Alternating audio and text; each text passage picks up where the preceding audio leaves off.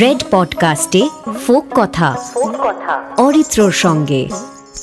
ঈর্ষা সব মানুষের মনের কোণে কখনো কম, কখনো বেশি মাত্রায় থেকেই যায়। আজ ফোক কথায় মানুষের এই রিপুটি নিয়ে কথা হবে।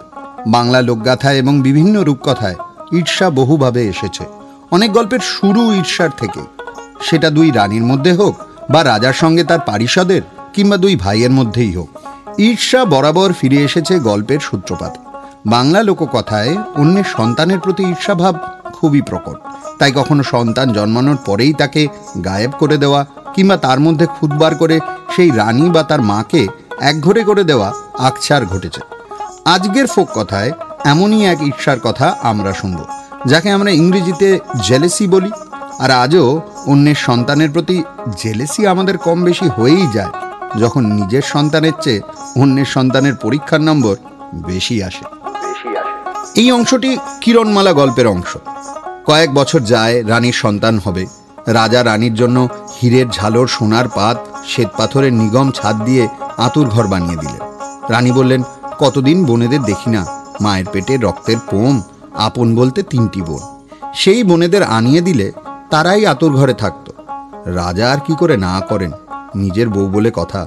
বললেন আচ্ছা রাজপুরীতে সাজো সাজো রব, রাঁধুনিরা রান্না করল, নানান পাত পড়ল, আর হাসতে হাসতে নাচতে নাচতে দুই বোন, রানী বোনের আঁতুর ঘর আগলাতে এলো। ও মা, এসে দুজনে দেখে রানী বোনের কি ঐশ্বর্য। হীরামতি হেলেনা মাটিতে পা ফেলে না সকলপুরি গমগমা, সকল রাজ্য রমরমা। সেই রাজপুরীতে রানী বোন ইন্দ্রের ইন্দ্রাণী। এই দেখে তো দুই বোন ঈর্ষায় জ্বলে পুড়ে মরে। রানী কি আর অত জানেন?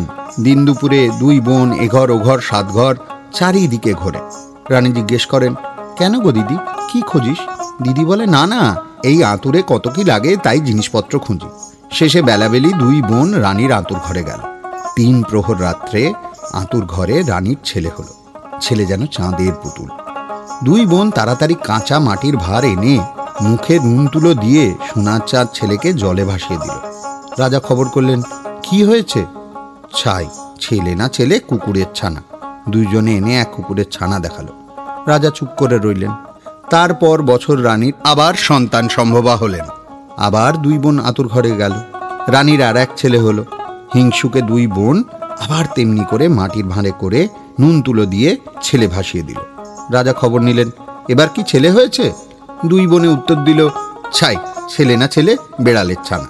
রাজা কিছুই বুঝতে পারলেন না। তার পরের বছর রানীর এক মেয়ে হলো। টুকটুকে মেয়ে, টুলটুলে মুখ, হাত পা যেন ফুল টুকটুক হিংসুটে দুই বোন সেই মেয়েকেও নদীর জলে ভাসিয়ে দিল। রাজা আবার খবর করলেন, এবার কি? ছাই, কি না কি, এক কাঠের পুতুল, দুই বোনের উত্তর।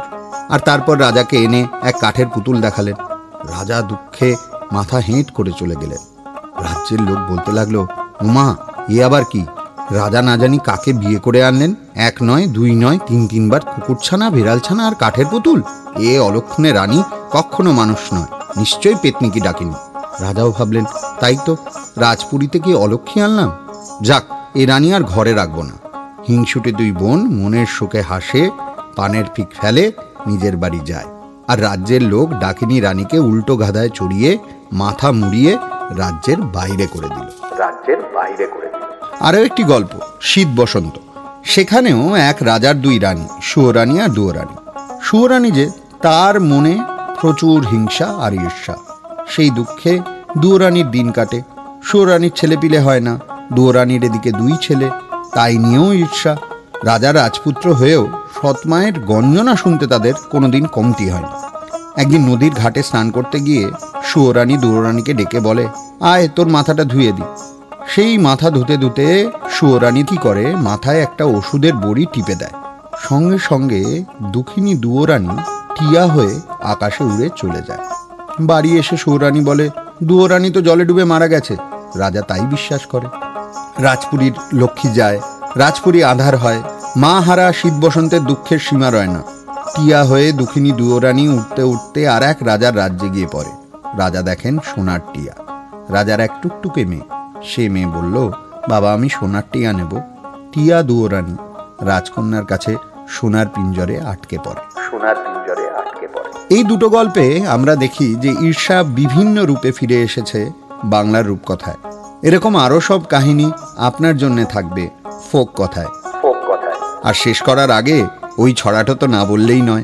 আমার কথাটি ফুরালো, নোটে গাছটি মুড়ালো। কেন রে নোটে মুড়ালি? গরুতে কেন খায়? কেন রে গরু খাস? রাখাল কেন চড়ায় না? কেন রে রাখাল চড়াস না? বউ কেন ভাত দেয় না? কেন লো বউ ভাত দিস না? কলা গাছ কেন পাত ফেলে না? কেন রে কলা গাছ পাত ফেলিস না? জল কেন হয় না? কেন রে জল হোস না? ব্যাং কেন ডাকে না? কেন রে ব্যাং ডাকিস না? সাপে কেন খায়? কেন রে সাপ খাস? খাবার ধন খাবনি গুড়গুড়োতে যাবনি গুড়গুড়োতে যাবনি